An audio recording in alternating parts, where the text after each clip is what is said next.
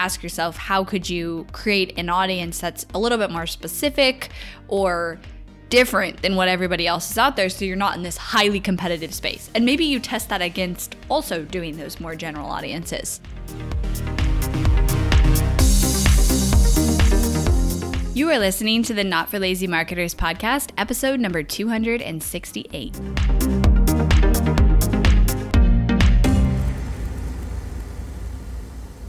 Hello, everybody. How are y'all doing? I hope you guys are having a good week and a good end to quarter one. We are doing quarterly planning and then monthly planning. And I always cannot believe, like, wow, we're in a whole nother quarter. I feel like I say that a lot, but it feels like maybe the last two years, especially, it's just time just flies. And you feel like, oh, I have a quarter to get all these projects done, and you can't wait. And then all of a sudden, the quarter's over. So I try to keep our planning so that it is realistic and we can accomplish a, a lot of our projects and we do a pretty good job we, we try and hit about 80% but i you know tend to overthink what i can not overthink but over ambitiously plan for what we can and think i have more time than we do and i'm sure a lot of you entrepreneurs can relate to that so in today's episode I want to walk through some ways you can instantly improve your ad targeting. And this is inspired because every Monday on our ads team, one of our ads managers does like a mini presentation case study where they talk about an account that was potentially not hitting their goals, that was struggling, and then how they overcame it, how they got the cost per lead down or improved the purchases or improved the overall return on ad spend and kind of what their process was. And it's great because I learn a lot for it, from it for content like this. And then also our whole ads team learns from it and is able to get ideas to take to all of the rest of our client accounts. So it's a really cool process. I enjoy everyone, and we've been doing it for the last probably month. It's been a newer one. We've always talked and collaborated, but we made it a little bit more structured where there's an actual like mini presentation case study for the team to walk through. And one of the most recent ones was really heavily focused on how they got the cost per lead down to a webinar funnel and specifically some targeting tips that they talked about. So I wanted to bring those to the podcast and get you guys thinking. Um, I always think targeting is not as high priority as messaging. So I want to preface with that because I talk about this a lot. And one of the most important things you can do to improve your ad results is improve your messaging. And that's kind of the, the top priority because usually when you have too high cost per click or too high cost per lead or conversion or purchase, there's opportunity for you to improve your messaging, improve your ad headlines, improve the copy, improve the images, have a video put out there. That has definitely more weight than targeting because also if you feel like I'm for sure targeting my audience, I'm targeting interests or demographic information that I know my audience is in that audience and you're not getting conversions or you're not getting hitting your cost per result goals, usually you need to turn to the messaging. But there's always room to improve targeting, and it's obviously a factor in improving your ad results. So, one of the things that this ads manager was talking about in her case study was around how she just improve the targeting and tried to go deeper with the targeting. And one thing we're seeing right now is there's definitely a lot of audiences that everybody targets. So if you target, you know, the main interests, let's say you're in the business space and you're targeting Marie Forleo and Amy Porterfield and Gary Vaynerchuk and Social Media Examiner, like those are all the the very general targeting ones that a lot of other people are targeting, right? So you're you're in a very competitive space. Now, not to say that those don't work. Those are audiences I use in my own account that my team runs, and they work great. But also, it's great to experiment and ask yourself how could you create an audience that's a little bit more specific or different than what everybody else is out there so you're not in this highly competitive space. And maybe you test that against also doing those more general audiences. So, thinking about tools that your customer uses, interests they have, shopping habits, what they read, what they watch, allows you to get more specific. And what you can do there is have an and factor. So, maybe you know that your customer uses this specific business tool or app or they have this specific shopping habit and you pair that with Marie Forleo or Amy Porterfield audience, and you have that as one and factor. And so, allowing yourself to get specific like that hopefully creates an audience that has a little bit less competitive in, competitiveness in it and less saturation. So, it's great to test that. And and so one exercise you can do is that if you actually haven't created ads before or you have, if you just go into the ad set level and you start typing in keywords in the targeting box, Facebook will give you a ton of other options, a ton of other ideas. And so I've definitely talked about using audience insights before, which is another way you can do this. But I really like, and our team really likes actually just going into the ad set level and playing around, clicking around their different categories and options they have, and it'll give you a bunch of, of options. So one um, one audience that works for us all the time is just lead generation. And you'd think like how does Facebook know that people are interested in lead generation? But they know somehow and they've, you know, combined their data and have this audience of people who are interested in lead generation and it's one of our top converting audiences for my own ads. So we found that you know by doing this research so one thing you could do is for example if you if you typed in lead generation on on facebook it would then give you a bunch of other options, a bunch of other targeting options. And so I really encourage you if you're running ads um, now or you're planning to run ads that you try and and mix in your targeting so that you have a couple of really good, clear audiences like Marie Forleo, Amy Porterfield. If you're in the health and wellness space, those might be like Weight Watchers or um, a specific influencer that you know maybe follows the paleo diet, like Robb Wolf or the Paleo Mom, or you've got the keto diet. Like those are really obvious ones, right? And then take it to the next level and also test out how do I test some more specific audiences. Now, they might not work and convert for your account, but at least you're testing them. And I oftentimes think that people don't do enough testing in their campaigns and they just choose like three audiences and then that is their result and they, you know, either turn it off and give up or or they settle with that cost. And I think you should test several audiences, especially if you're new, because especially if you haven't run ads, you have no idea what's going to convert for your campaigns. And I would definitely test, you know, at least 10 over the course of a month different audiences that are this specific audience. And if you play around and just ask yourself, you know, what are, again, tools that your customer uses and specific interests that you can find when you go play around in that ad set level, shopping habits, things they read, things they watch, and then pair that with sometimes a, uh, an and factor that makes it so that it's in your niche. So, for example, you could have people who uh, follow Weight Watchers and like Starbucks, like if that's your audience, for example, and like what, okay, and then t- test that out. What does it do? And I always like to say, you know, the most you're you're going to be out with your money is is your daily budget.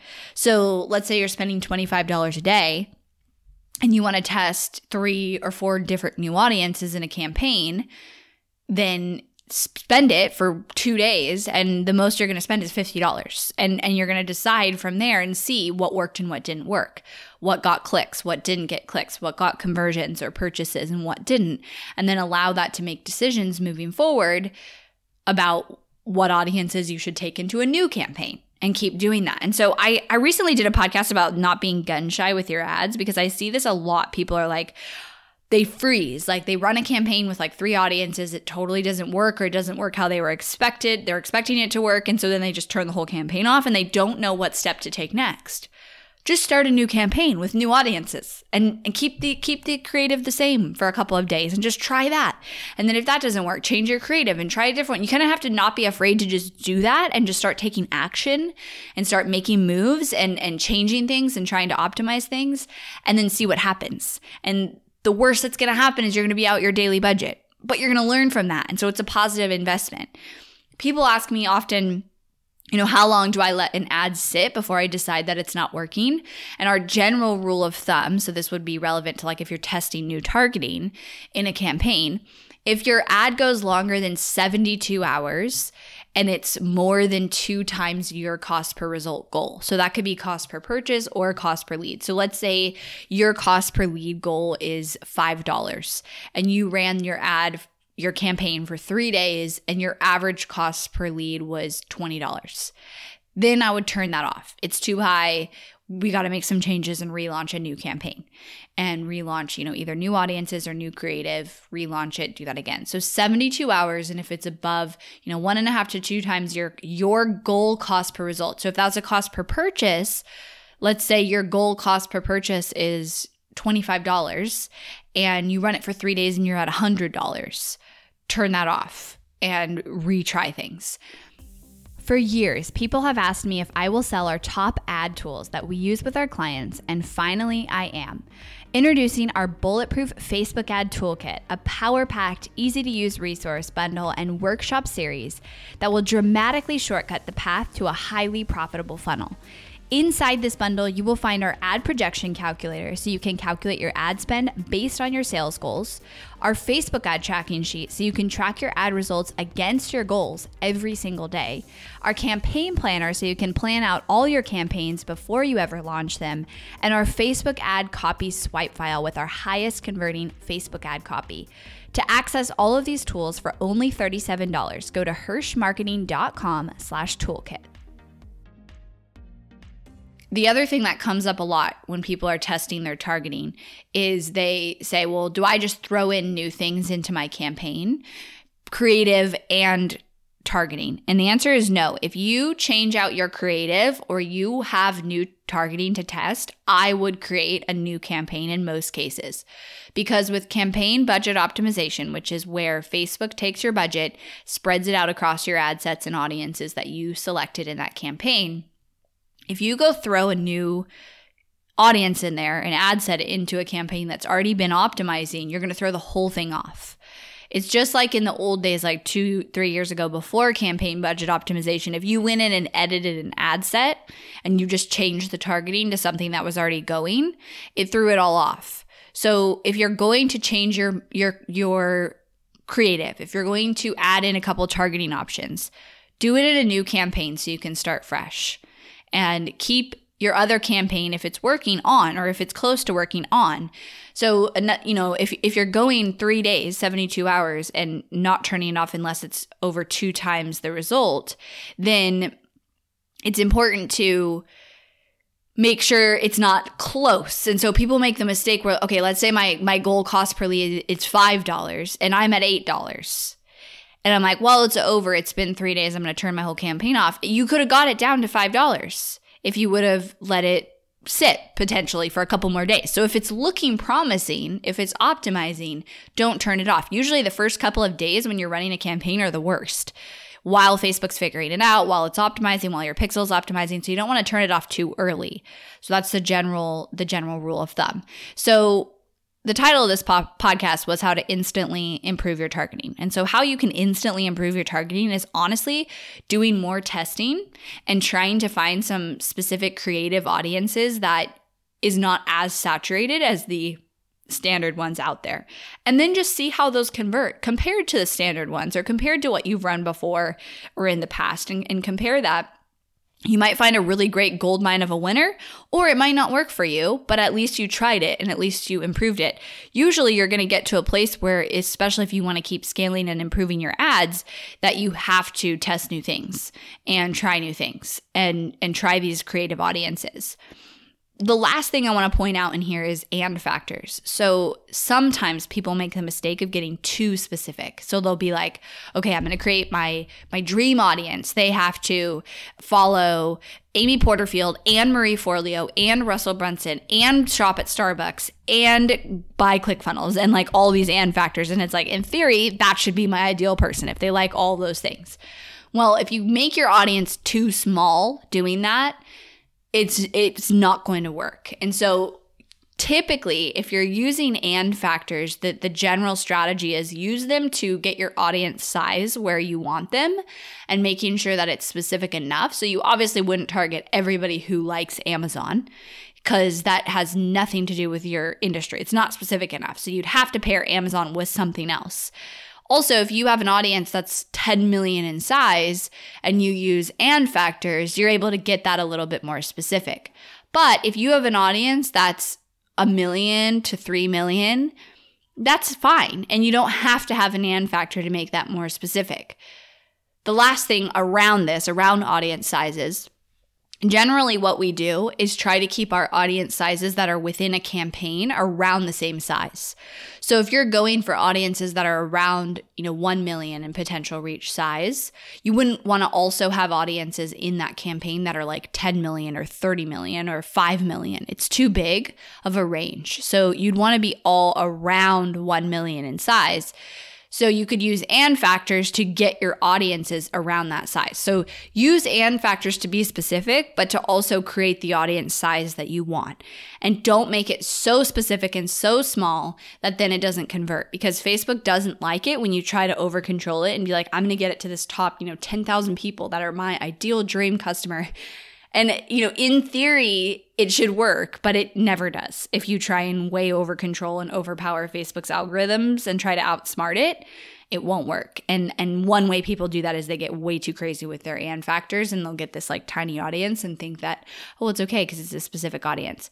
Again, in theory, sounds like a good idea, good strategy. I've never seen it actually work. So use and factors to get your audience around the same size within your campaign and use them to get specific. Like I said, if you're targeting a very broad targeting option like Amazon, like Starbucks, like, I don't know, any of those very broad ones, use an and factor to bring it into your industry, to your niche, and test that out. So, there are my strategies on how to instantly improve your ad targeting.